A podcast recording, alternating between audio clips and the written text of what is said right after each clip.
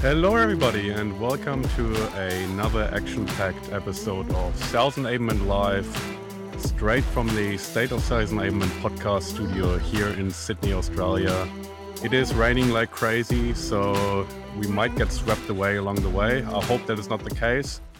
If we can stay live for the whole episode, what we will cover includes some of the key insights from my conversation with Gaurav Harode this week on the State of Sales Enablement podcast. Awesome interview. We dive deep into the uh, insights from that discussion. And we will also cover some Q&A items of things that have come up in my conversations on social media. And we will also take a look, as always, on some of the top news items that have come up during the week. This week, we'll really focus on some uh, remote work related news items. So I'm really keen to talk to you about those. But let's dive right in and talk about the key insights from the interview with Gaurav. And just to give you some context about uh, what Gaurav does, Gaurav is based in Canada and uh, he used to work for Oracle for a long time. And uh, he has now started his own sales enablement uh, platform to startup called Enablix. And they're specifically focused on sales content and uh, what I really appreciate about Gaurav is that he tells it how it is. He's got a technology background. He doesn't have a sales background, but he's uh, a technical founder and uh, he's essentially moved from that space into the world of sales, which I think brings a certain degree of him being objective to the table and him also sharing those insights as they are a really honest view on the whole sales content space with warts and all. So, yeah, I'm really keen to share those insights with you. And let's take a listen to the first one, which is all about the changes in uh, buyer behavior and the way uh, buyers consume content uh, throughout the sales process. Let's take a listen. I was just reading before this session is it the death of the theaters, right? Like with all these streaming channels available, are the theaters going to go out of business? And most likely they are eventually, they are going to go out of business. And I think what has happened with COVID and with the pandemic is that it's almost like a similar effect that once you get used to Netflix and Amazon Prime, do you really want to go? Yeah, maybe one of there is a 3D movie or like next Avengers movie you want to absorb the experience for. But for most of the sales, the buyer also doesn't want to come to the office and they have no interest in meeting the vendors at the office. So it's almost like I wouldn't go as far as saying that content has to be self served. So a lot of people profess that. I don't think that's the case, but people want to be served and people want that content with minimal effort. Mm.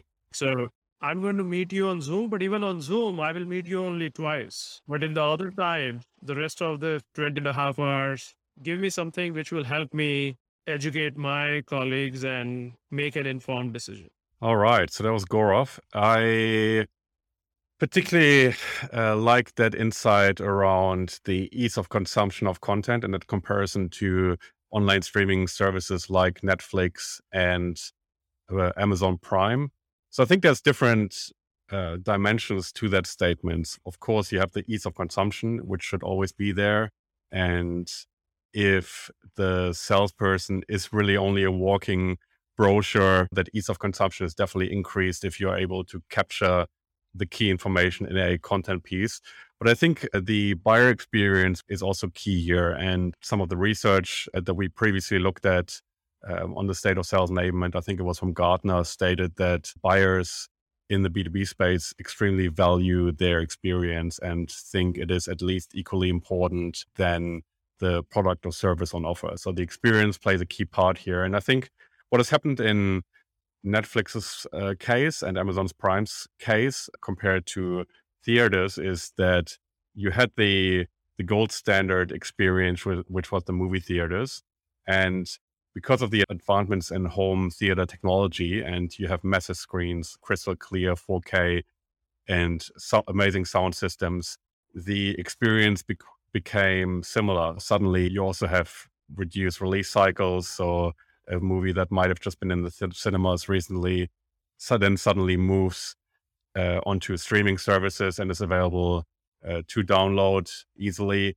And I think the the similarity of the experience plays a role just as much as the ease of consumption.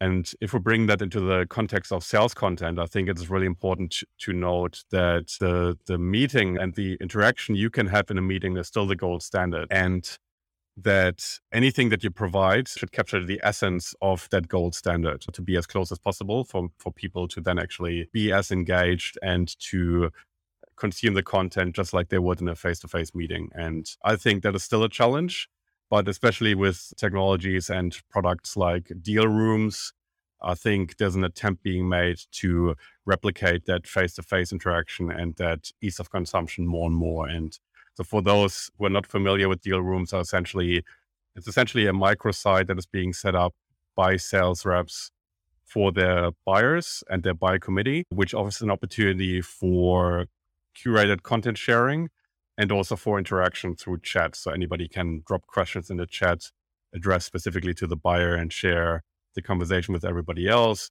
The seller can add content pieces depending on where the conversation is at. The seller can also uh, record video messages and add them to add more of a personal touch. So I think all of those uh, features start contributing to that uh, really positive experience that buyers are able to create uh, virtually compared to what it would have been like not too long ago in face meetings primarily. Yeah. The other thing to consider as well is that if you think about that pre-pandemic even in 2019 gartner ran this research piece around the time spent by the com- buying committee throughout the buying process and only 17% of that time was spent in face-to-face meetings. So if you consider that creating that positive experience through content really matters to to extend that conversation with beyond those face-to-face interactions. Yeah, I think a lot of uh, interesting points here by Gaurav, And the second part of the conversation that I want to share with you was around sales content myths and I think this was was really interesting because what he talks about here is really uh, honest feedback on uh, what he sees in market and i think it's really refreshing. So let's take a listen. One of the myths for smaller companies the myth is that we don't have enough content. And my mantra is that if you are selling you have content. You may not have it in the right format in the branded format in the right sort of nice buttoned up way but you just don't realize that you have content. But if you are selling, you have content because it's very hard to sell without content. I think the second myth is focused on quantity versus quality. There is a quantity versus quality debate. We come from an age where we think that salesforce want a ton of content. That's not actually the case. You want better quality content. A lot of the content that gets generated, it's useful for certain stages, but may not be useful for like sales enablement. And then the third myth is that I think we are slowly going away, similar to what we talked about watching movies in theaters versus. I think if somebody sends me, or even internally at Enablix, we talk about it. If there is a slide deck that is more than 10 slides long, you are already pushing the limits. So we come across like customers prospects they will say oh this is our like introductory deck and there would be like 30 slides into it. Nobody cares about those 30 slides. It's one thing to walk your customer through those slides is another thing to share. People don't read like more than three lines of whatsapp message people ignore it. So i think that the granularization of content so that it hits the mark is really important and people don't realize that people create content for the sake of creating content. One part of buyer enablement is not just sharing the content, but sharing the content and then highlighting that, hey, on page seven, we talked about this and this problem. On page seven, we discussed that problem. You are enabling your buyer, you're saving your buyer's time so that they can get to the right place. And people tend to forget that in the content game, right? Like it's still quantity, it's still I need 50 pages versus two pages. All right, a lot to unpack here. I think, just to paraphrase, the first myth Gaurav comes across is that businesses say they don't have content, specifically smaller businesses. or outside the enterprise uh, space. And uh, what he's saying is that is not true. Anybody who's selling has content. And I agree with that. If you think about it, any sales conversation is content and any ways of selling and any ways to respond to objections or any information shared with the seller that is not documented in writing but is rather delivered in speech is also content right? So i think a lot of organizations undervalue themselves on that front. Them, any sales organization that operates uh, halfway effectively has content that is valuable to buyers. It's just all about capturing those things and uh, providing them into a digestible format. So I think that's a really great insight and uh, probably something to think about for organizations that so far haven't really had a structured approach around content. I think the mistake that I come across often when I work with clients in my business, uh, fast forward. And So we are a sales enablement consultancy. And when we work with clients, we oftentimes also do content audits and a lot of times clients make the mistakes of, yeah, as, as Gaurav said, not utilizing content that might be only living in the seller's mind. There's no previous attempt to actually capture that content effectively. And then the other mistake I also see people made is uh, not effectively structuring, classifying, and utilizing marketing content, which might also be existent. So sales might say, we don't have any content what they really mean is we don't have any content that has been brought into a sales context. And if you think about the sort of information that buyers might find useful throughout their buying journey, oftentimes uh, marketing content, which might be more considered top of the funnel, can still be add value to the conversation as long as it's has been developed with the buyer in mind. So I think that is another mistake I come across. But I think the second point that he mentioned here was around quality content and the assumption by a lot of businesses that sellers want a lot of content. I think the only thing that sellers really care about is selling, right? And ideally, what that means is that they help buyers better than anybody else in market. And if you think about what that means to the actual day to day of a seller, having a lot of content actually stops you from selling because you spend more time researching content, identifying content pieces that might be relevant uh, to your seller. And which in that context means less is more, right? Which is also something that Gaurav touches on here.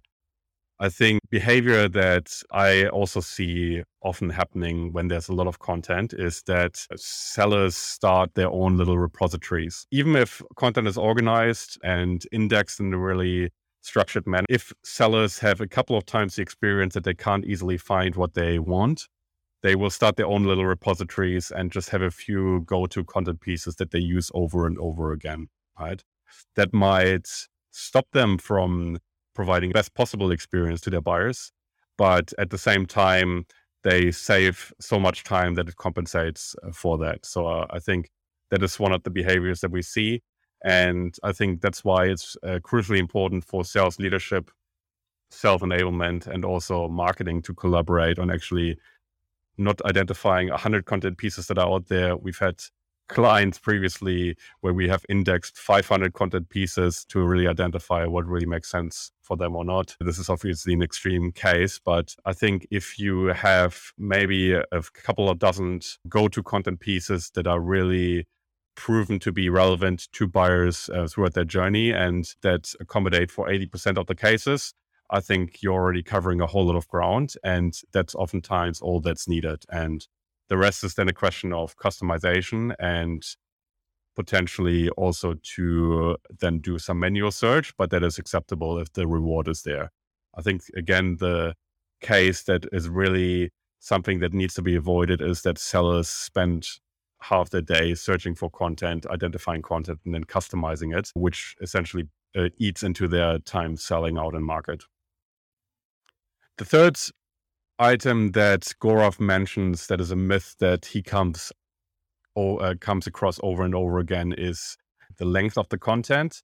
And again, I think this is a symptom of a lack of buyer centricity if the content doesn't get to the point and doesn't deliver the value that is intended to be delivered to the buyer. Instead of just uh, getting to the point and really delivering the content in a short, succinct way through digital channels, sellers oftentimes either write like really long emails and then attach a 30 slide PowerPoint deck or share a one hour webinar video uh, without any reference to parts that might be relevant to the buyer or share a 50 page ebook with the buyer uh, as an FYI, so to speak. I think sellers have to realize that uh, those sort of content pieces are really available everywhere and those content pieces are being sent to them most likely, especially if they are a decision maker multiple times a day. So they don't have time to sort through and identify what's relevant to them. So I think one really strong trend that I see out in market um, over and over again is the fragmentation of content. Micro content has been a topic, especially in the sales training space since the pandemic, where sales trainers and sales enablers talk about uh, accommodating for the new consumption behaviors of sales reps working from home and them having to fit the training into their new day, which is more fragmented and more uh, disrupted by tasks related to their home life. And I think the the funny thing is, if you consider a organization to be seller centric, you certainly have to expect the same sort of disrupted days from your buyers. And they don't have days that are much different to your sales reps. Like they don't have time to sit down and consume hour long content. You really have to accommodate for those new consumption behaviors and micro content in the form of animated GIFs, in the form of very specific video snippets, in the form of content that is curated uh, for them specifically has to be part of the new content uh, creation behavior. And I think especially the ebooks, that's a common perpetrator where marketing invests a whole lot of time and resources in developing those ebooks. And uh, because of the nature of them, oftentimes they're just a PDF and all you can measure is downloads. There's no view behind the curtain of what then happens after the download. And I think a lot of times people just flick through the ebooks and don't really read them. I certainly can't remember the last time I read a, a 30 page ebook from a vendor that was related to, to a purchase of mine. Quality aside, I think it's just uh, not something that is feasible in today's uh, consumption behaviors. So I think, yeah, the micro content absolutely crucial these days. Just one resource that I wanted to share on that front as well, a book that I uh, have revisited recent, recently, which also talks about this topic, which is the Sales Enablement Playbook by Cory Bray. And he also talks about specifically about indexing micro content for easy access to the sales team with tags that are related to the micro content. And he even goes as far as defining micro content as certain lines within a conversation being delivered uh, to sellers, whether it's a way certain parts of the solution are being communicated to certain buyer personas or a way that objections are being handled or a way that you uh, talk about a certain competitors features. So those all those things can all be micro content and they can be delivered in that way. So a great book. So can highly recommend that to anybody who wants to read a bit more about micro content and uh, have the content uh, the context of the broader sales enablement play for that as well now, the next item I wanted to talk to you about was related to some of the news stories that are that were around this week related to sales and funny enough, mainly around remote work and remote selling. And I will share the first story with you here, which was one on TechCrunch headline remote work and event startup Twine acquires J- uh, YC backed Glimpse to launch on Zoom. So essentially, uh, what those guys do is they bring a new dimension to Zoom, and uh, Zoom being one of the uh, most common tools of trade, uh, I think it becomes more and more important to stay on top of those features as well. And uh, what those guys do is they apply as background smarts to really make it easier to create breakout rooms for Zoom calls. So if you think about client workshops or internal meetings, it really makes it easy to match the right people and to identify the relevant people to be connected with um, in the context of that meeting. So I think it's a interesting thought. I'm not sure um, how well that work would work in the execution. Certainly keen to speak to anybody who's tried it out or who's got some further insights about the smarts being used here. Uh, yeah, I think an interesting angle that that certainly feeds into the yeah the whole virtual selling space and into Zoom in particular. Now, the next item I wanted to also talk to you about, which is the story here on Inc. They were speaking about when remote layoffs are ine- inevitable, how to cut ties gracefully. So, I guess at this particular the case for sales leaders that have a large team. I hope that is not the case for anybody listening. I, I always hope that organizations hire heaps of salespeople and everybody gets promoted and everybody hits their quota. But unfortunately, this is sometimes the case that layoffs are inevitable.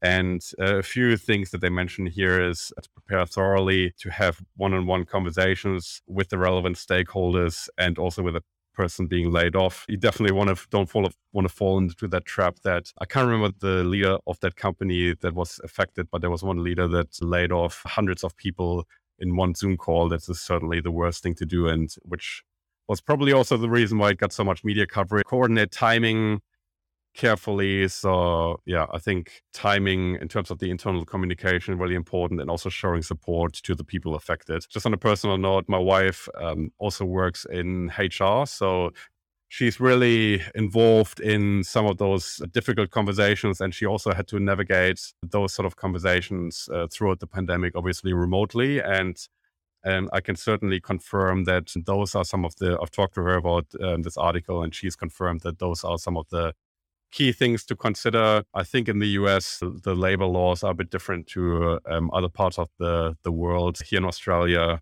there is a lot of due diligence required for layoffs to happen, and those conversations are certainly not not easy. And advocate for avoiding them as long as possible. Obviously, even if costs need to be cut, salespeople are uh, coachable, can improve over time. It is proven. So if this is related to sales, I would always advocate for establishing a coaching program and really a, a attempt to increase performance rather than doing layoffs. So that's uh, just my two cents on that topic.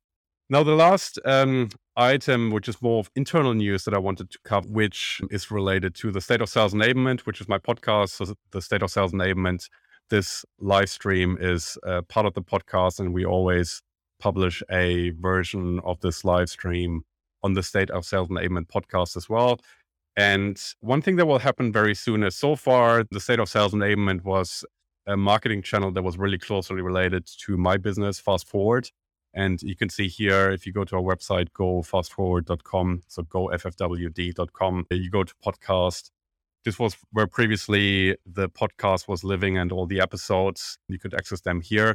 What we will do in the not too distant future is we will actually break out the state of sales enablement as a separate uh, media entity. So, uh, for those of you who know me, I have previously worked in media in sales as well. And we will break this out as a, a separate entity which just allows us to um, scale the media brand a bit more, have that less associated with fast forward. Uh, my company will obviously still be the a, strong supporter of that media property and will utilize that to some degree as a marketing channel for us, but it will become a separate entity that will hopefully be bigger and better. And we um, add a whole lot of content uh, to that. So that there will be written articles, opportunity for anybody listening as well in the sales enablement space to contribute if you're interested. And we will also have a new format for our live streams. So far, we've always run those live streams weekly, and we will switch over to a monthly format, uh, which will be called This Month in Sales Enablement.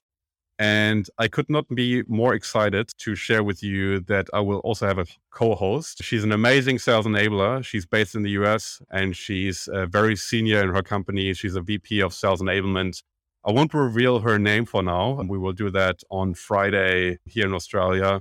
But the point is, I will have a co host. She's amazing. She's amazingly knowledgeable in the sales enablement space. So, one of the smartest people I know in sales enablement. And they will finally end me talking into the camera by myself. And we'll actually have a conversations around uh, similar topics that we would typically cover, but we'll have more of a discussion around it. We'll do it monthly, which will also mean that we will be able to share insights from four episodes with you and discuss those on the live stream. So, very excited about that one. A new dimension to the state of sales enablement in those live streams that we do.